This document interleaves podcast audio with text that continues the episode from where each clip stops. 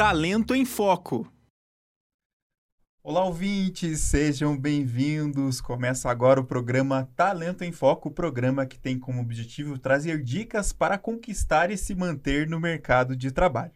Lembrando que o programa Talento em Foco é uma parceria com a mentora de capital humano Érica Lotes e a temática de hoje é sobre ser competente, integral e ser feliz. E aí eu já também já deixo as boas-vindas aqui para a professora Érica. Professora, estamos de volta aqui no estúdio. Que coisa boa, né, Evandro? Olha só, eu quero dar as boas-vindas a vocês. Muito obrigada por acompanharem o Talento em Foco. E hoje o Talento em Foco traz um tema e uma pessoa muito especial. E eu vou pedir licença aqui para poder ler a apresentação dessa pessoa, para poder assegurar que vocês conheçam com quem nós estamos conversando aqui.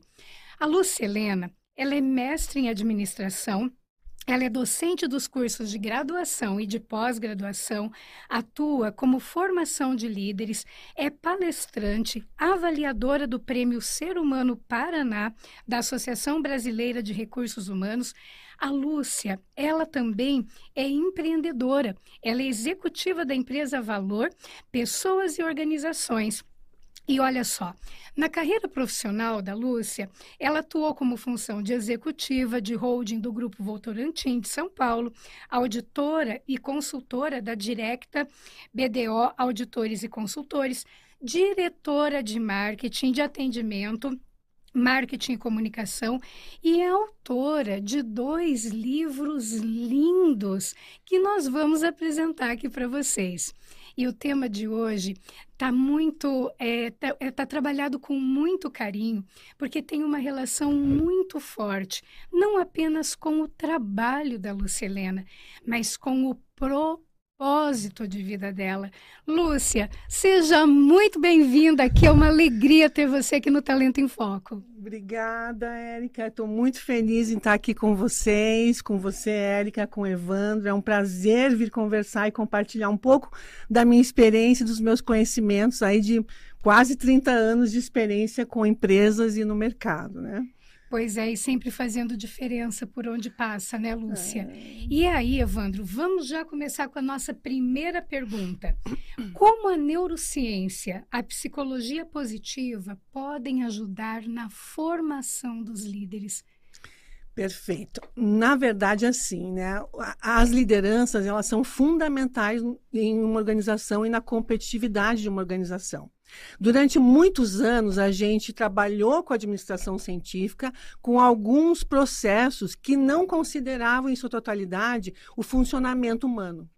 Com a neurociência, a gente passou a, a, a, estudar e conhecer como é que o ser humano funciona, como é que o cérebro funciona. E aí a gente pode, pôde, né, a partir desses, desses conhecimentos, começar a trabalhar as lideranças de forma que elas sejam mais eficientes, mais eficazes, por saberem lidar mais com o ser humano. Dentro da psicologia da psicologia, a psicologia sempre trabalhou as questões mais voltadas às patologias. Com o advento da psicologia positiva, a gente começou a trabalhar e a estudar, né, como a gente poderia transformar o processo evolutivo das pessoas de uma maneira mais positiva, de forma que elas pudessem crescer e se desenvolver com mais, né, com mais é, adequacidade. E aí se jun nós juntamos a neurociência e a psicologia positiva e começamos a trabalhar esses conhecimentos na formação dos líderes. Né?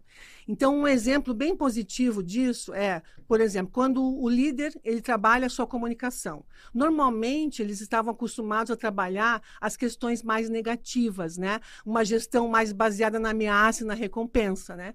Quando a gente faz uma gestão baseada na ameaça e na recompensa, é, os circuitos neuro neurológicos neurológicos que são ativados, eles são ativados no mesmo ponto do cérebro em que a gente sente a dor física.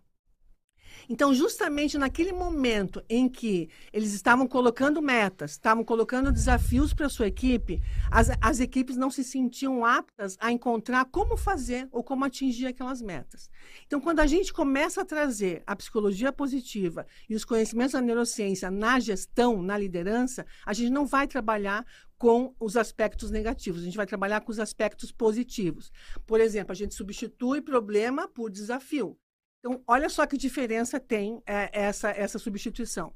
Temos um problema. A gente já trabalha com essa questão mais. Opa, problema. Ou, olha a diferença. Temos um desafio. E aí a gente passa a valorizar o que cada um tem de melhor, né? É porque todos nós temos coisas boas, né? E coisas a melhorar. Faz parte do nosso processo evolutivo. Só que a gente estava muito acostumado a fortalecer as coisas negativas, aquilo que precisava melhorar. E o ser humano, ele cresce por aquilo que ele tem de melhor e não quanto mais ele, ele trabalhar as suas deficiências. É claro que ele tem que trabalhar também as suas deficiências, né? Mas, na verdade, o crescimento e o desenvolvimento dos seres humanos acontece por aquilo que eles têm de melhor.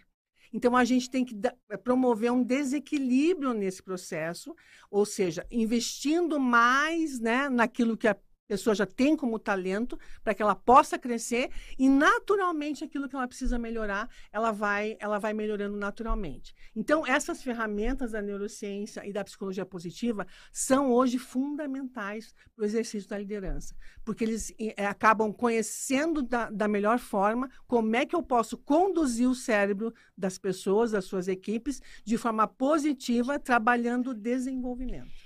E isso é muito interessante, né? Porque o que você está trazendo muda a perspectiva, como eu olho para essa situação.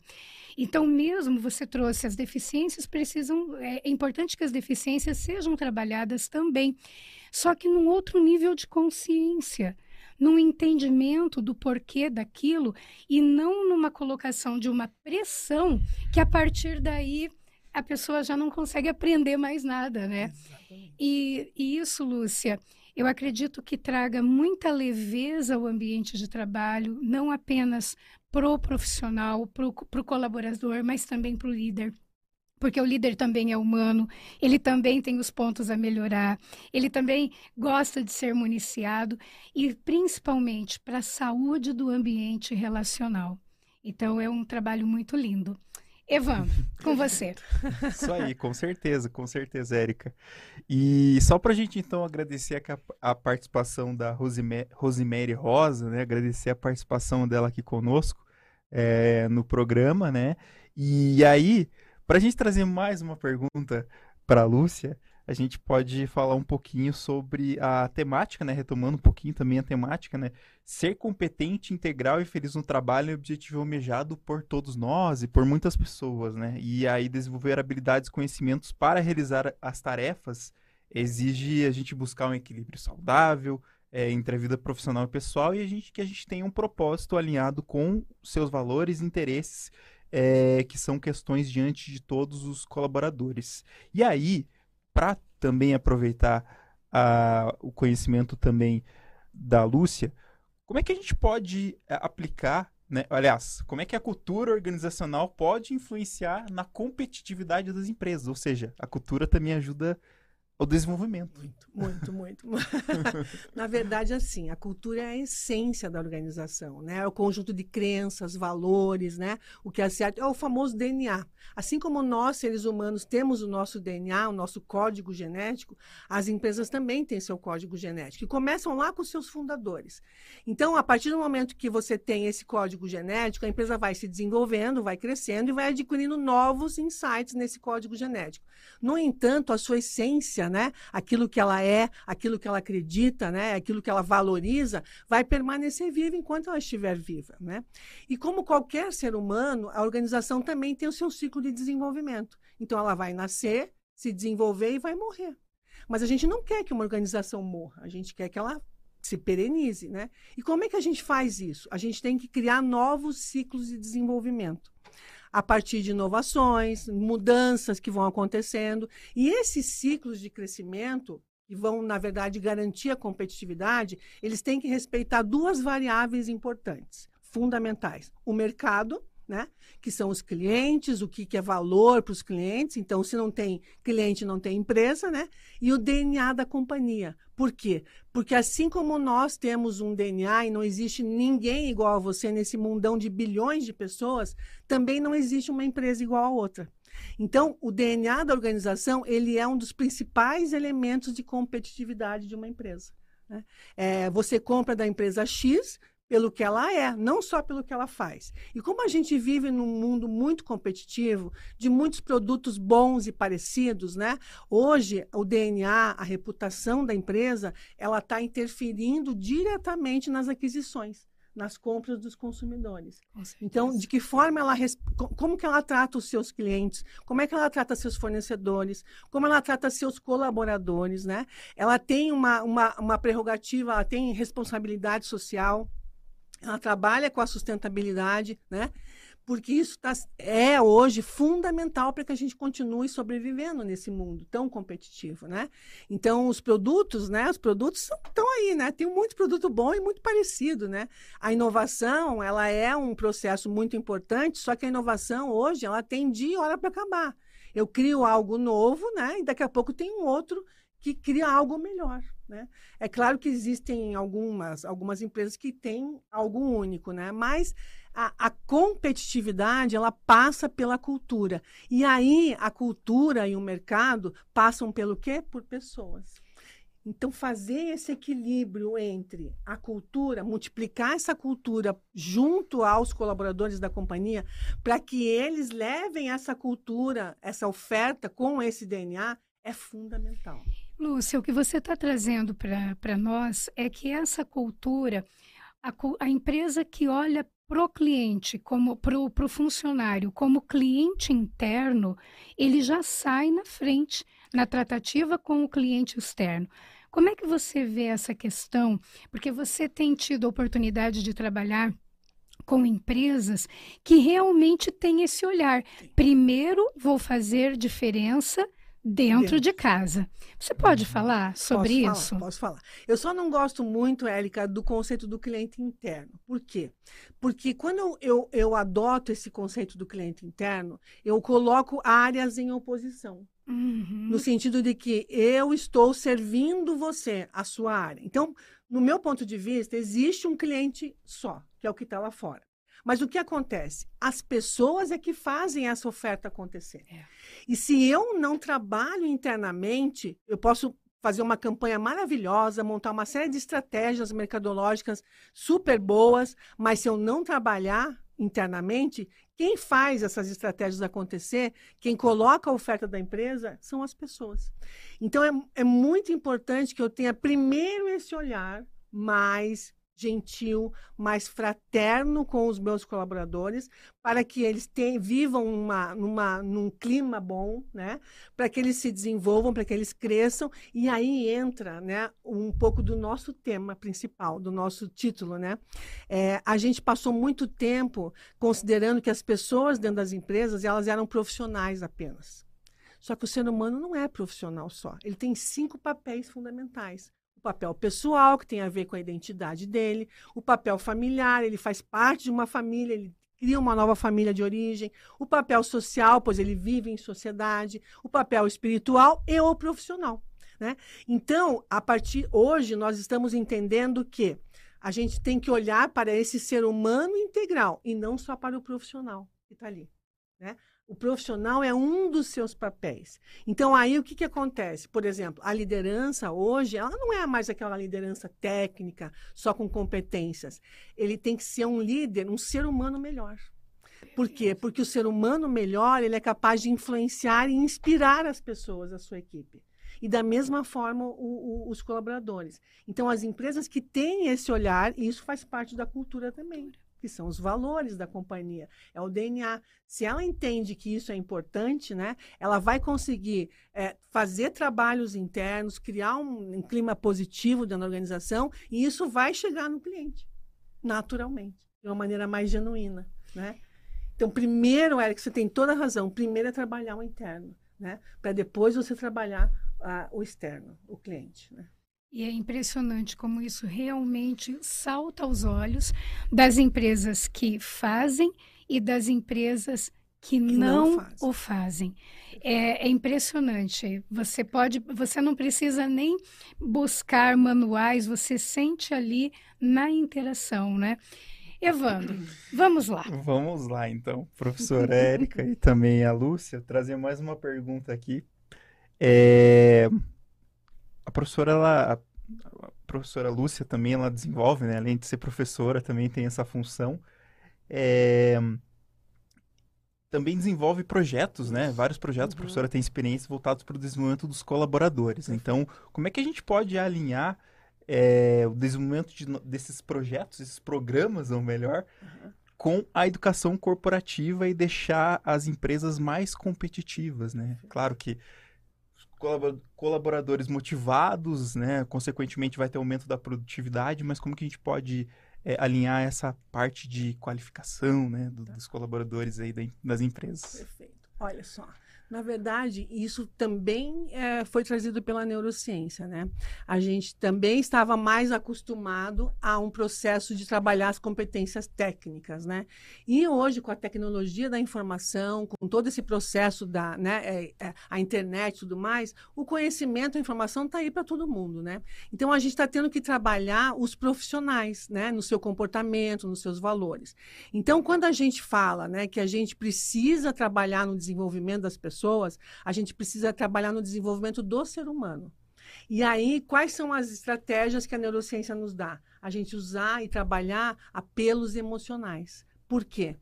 Porque as memórias que a gente cria, os aprendizados que a gente cria é, num, num ambiente que envolve a emoção, né, que envolve o nosso sistema límbico lá, é, elas são muito mais duradouras. Então, toda vez que a gente faz um programa hoje numa organização, a gente tem alguns passos que são importantes. Primeiro, entender o que, que o mercado está querendo, né? Segundo, entender a cultura daquela organização, conhecer o perfil daquelas pessoas e daí montar um programa específico, sob medida para aquela companhia. E esses programas, né, eu tenho desenvolvido muitos né, em organizações já, já há algum tempo e agora com né, nos últimos cinco, seis anos com mais intensidade, eles têm que ser construídos através de uma temática emocional. Porque a emoção é a única linguagem universal.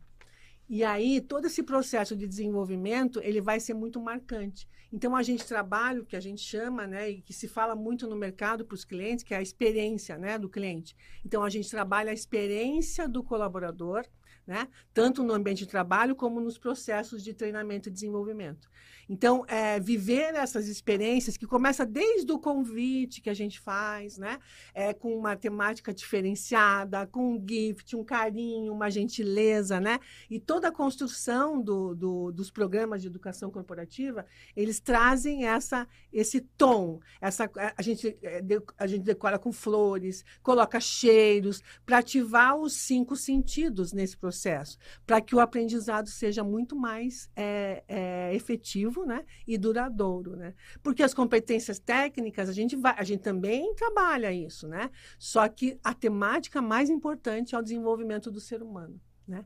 e dentro da sua plenitude. E também, Lúcia, aproveitando essa, essa, essa, essa questão, professoras, eu queria também para a gente falar um pouquinho, a professora Lúcia Helena, ela é autora né, de livros aqui da Intersaberes, é, e um deles, é, um dos livros que a professora, é, professora escritora também, ela fez aqui um livro com o título Comunicação, Marketing e Novas Tecnologias na Gestão de Pessoas, né? Então, que é esse aqui, no caso, né? Pra uhum. gente, eu já vou, já vou deixar aqui para a gente focar. E também, embora a gente vai ter um programa futuro também, para a professora falar um pouquinho sobre é, comunicação e feedback apreciativo. Né? A gente vai ter uma temática também relacionada futuramente, né? um, um novo programa. Mas então queria que a professora falasse um pouquinho né, sobre, sobre esses dois livros aqui. Perfeito. Vou deixar aqui professora falar um Então, pouquinho. vamos lá. O primeiro, né, como, que na verdade é o segundo, eu também tenho um livro, mas ele ficou numa, é, foi feito para uma universidade que é sobre gestão de pessoas, né?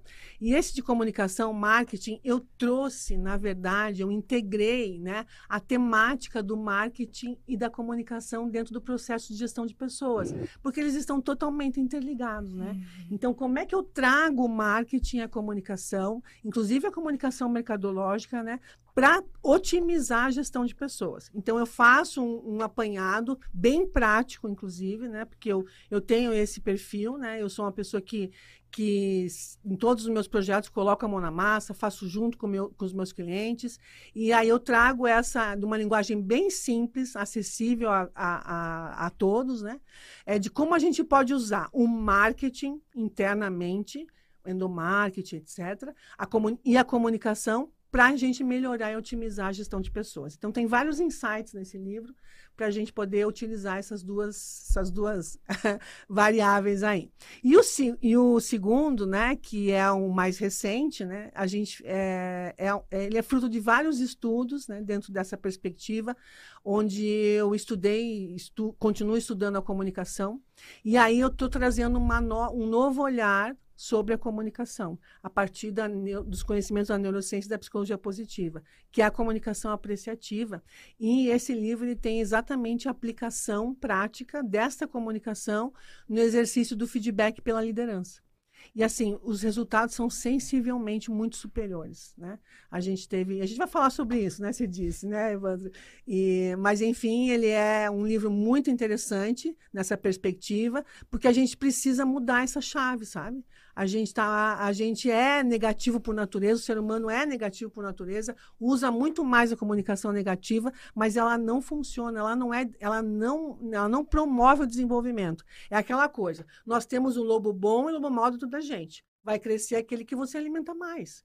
E a gente passou muito tempo alimentando a parte ruim das pessoas, né? É, então tá na hora da gente mudar essa perspectiva e começar a alimentar o lobo bom, porque ela vai crescer a partir dessa, dessa nova perspectiva. Então, esse mais ou menos o resumo dos meus dois livros. Muito bem. E Lúcia, nós não vamos deixar você sair do estúdio sem antes dar um recado para dois públicos distintos. Primeiro, aquelas pessoas que agora estão nos cargos de liderança, não é? Estão vendo na questão de lidar com pessoas um grande desafio tá? E segundo, para aquelas pessoas que lamentavelmente trabalham com líderes que ainda não estão tão bem preparados. Perfeito. Então, recadinho para esses nossos dois queridos públicos. Perfeito eu sempre diz, digo, né? É, diga quem são os líderes de uma empresa que você vai dizer como é que é essa empresa, né? Então, a função de liderança é muito importante. Qual é o meu recado para os líderes? Invista no seu desenvolvimento como ser humano, né?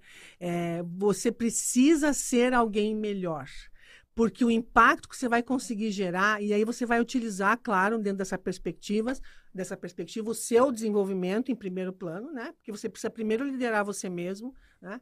É, e aí depois com, trabalhar esse desenvolvimento dentro da perspectiva dos cinco papéis do ser humano e um deles é o profissional e é e é e, e é você você é líder, né? E uma coisa que é importante também, né? Dentro dessa perspectiva que é o recado que eu quero deixar para vocês é, e, e, que é comprovado por vários estudos, né? É, a liderança com amor, né? O coração é o órgão mais poderoso que nós temos no, no corpo humano nós temos um cérebro dentro do coração. E o, cérebro, o coração e o cérebro estão sempre se comunicando. Então, só que os, o coração se comunica muito mais. E quando a gente faz algo com amor, a gente gera um campo eletromagnético em volta da gente de 360 graus. E que chega a impactar as pessoas até 3 metros de distância. Quando a gente faz só com a razão, a gente só consegue impactar alguns centímetros. Então, a, a, a gente precisa efetivamente começar a colocar o coração dentro da nossa, da nossa liderança, né? É, você ter um olhar mais afetivo, mais amoroso, e, e resultado é pré-requisito, você não vai trabalhar a questão humanizada, só não é isso, é realmente resultado é pré-requisito, mas vocês vão, vão ter uma, uma, uma clara visão de que quanto mais eu trabalho com essa perspectiva mais amorosa, mais o resultado vem de uma maneira muito mais efetiva. Então, esse é o meu recadinho para os líderes, né? Serem pessoas melhores. Né? E para as pessoas que ainda têm líderes, né? Porque a gente tem que entender o seguinte: tudo isso depende da história da pessoa, é. né? Da família, do que ela viveu. Então a gente também tem que ter um olhar mais afetuoso para o nosso líder, né? Entendendo que você é responsável por investir em você, no teu desenvolvimento. E também você deve investir no teu desenvolvimento como ser humano. E aí achar a melhor maneira de você lidar com essa liderança. Né? É, entendendo que você tem que fazer o seu papel e aí a partir do momento que você começa a dar os insights para ele, não fique passivo nesse, nessa relação. Comece com delicadeza, com gentileza, com afetividade, também dá uns toques para o teu líder né? De forma que ele consiga é, é, perceber, talvez, que ele está no caminho errado, né? Ou que ele pode melhorar. E entenda que esse é um processo, é um processo. Nós vamos passar a vida inteira melhorando. Né? Então a gente precisa parar de julgar e entender o seguinte: eu preciso ter esse meu movimento. Quanto mais eu conseguir imprimir esse, esse movimento de desenvolvimento, melhor vai ser para mim. É o tal do conceito de excelência, né? O que, que é excelência? É você fazer hoje melhor do que você fez ontem. E fazer amanhã melhor do que você fez hoje. Ponto final. A gente nunca vai estar pronto, né? Bom, você, além de uma mensagem, também coloca um desafio, não é? Para as pessoas que lidam com gestores difíceis. Isentar o julgamento, exercer a compaixão pelo, pela história daquela pessoa. Nós nunca sabemos o que, que essa pessoa enfrentou e aquela é a forma que ela melhor encontra para lidar com os problemas, né? Então, quer dizer que além da mensagem, temos aí um desafio. Ah, e muito, olha, gente, facilita e melhora muito o ambiente de trabalho, né? É, a gente precisa mudar a nossa perspectiva, a gente precisa ter um olhar mais solidário para as pessoas, né?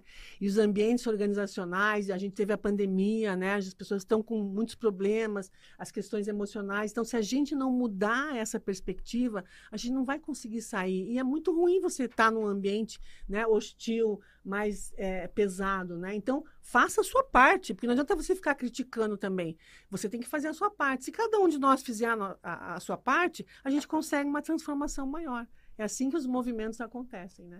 E é muito interessante, né, Lúcia? Porque quando você deixa ir o julgamento, você consegue enxergar coisas que o julgamento, que é um rótulo, não te permite ver. Exato. E no momento que você enxerga de outras maneiras, você pode escolher comportamentos diferentes. Exatamente. Muito bacana. Você descortina, né? Descortina. Érica? E aí você consegue efetivamente trabalhar a, a, a, sua eficácia. Porque, assim, ninguém toma uma atitude, a não ser que seja doente, né?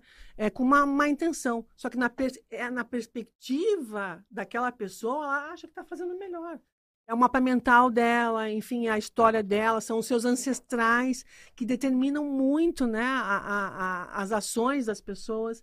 Então, a partir do momento que você tira esse julgamento, como você falou, Érica, você começa a entender a situação e uhum. sai da perspectiva da pessoa. Né? E aí você entra no como é que eu posso melhorar essa situação? Eu não tenho que melhorar a pessoa, porque ninguém muda ninguém. Não. Cada um se muda sozinho, né? Agora, eu, eu tenho que melhorar a situação que eu estou vivendo. Eu vivo naquele ambiente de trabalho, eu preciso melhorar a relação. Então, aí você passa a ter uma atenção maior com a situação e o que, que você pode fazer para melhorar essa situação e não para mudar o outro. Com certeza, Lúcia, com certeza, é. né? A gente. Então, só é, para a gente ler aqui a mensagem da Débora Russo, né? Lúcia, parabéns, te parabeniza, né? Muitos Obrigada, líderes precisam escutá-la, ouvi-la, né? Ela usou o termo aqui, né? Foi o que ela, o que ela citou aqui. E acho que a gente, então, só para deixar também o contato aqui é, da Lúcia, né? Caso alguém é, queira enviar alguma pergunta uhum. ou alguma, enfim, lhr, arroba valor com dois L's, ponto srv.br, né? Então já fica aí o contato além do lhr, arroba cooperação.srv.br. Então a gente já deixa disponível os contatos da Lúcia. E agradecer Ai, a Lúcia delícia. por vir aqui falar sobre, sobre essa temática, né? Sobre como a gente pode a evoluir, principalmente na questão da liderança, na questão da comunicação, né? Acho que é importante para a gente é, desenvolver cada vez mais e trazer aspectos positivos na cultura organizacional e para o desenvolvimento humano e profissional de todos nós. Perfeito. Quero agradecer, foi uma delícia estar aqui com vocês, né? É, conversar um pouquinho sobre esse assunto tão desafiador, né? E que eu amo, né? Eu amo demais esse, esse, esses assuntos, esse trabalho, porque eu gosto muito de gente, né? Então, é, é, é estou trabalhando hoje, eu estou num momento muito importante da minha vida, né? Em que eu estou re realmente realizando o meu propósito de vida, que é ajudar a, a, a gente ter um mundo melhor, né? Eu acho que a gente tem responsabilidade com tudo isso. Então, se a gente fizer a nossa parte, e eu faço isso nos ambientes organizacionais e na universidade, eu acho que né, estou muito realizada em relação a isso. Minha contribuição está né, sendo efetiva.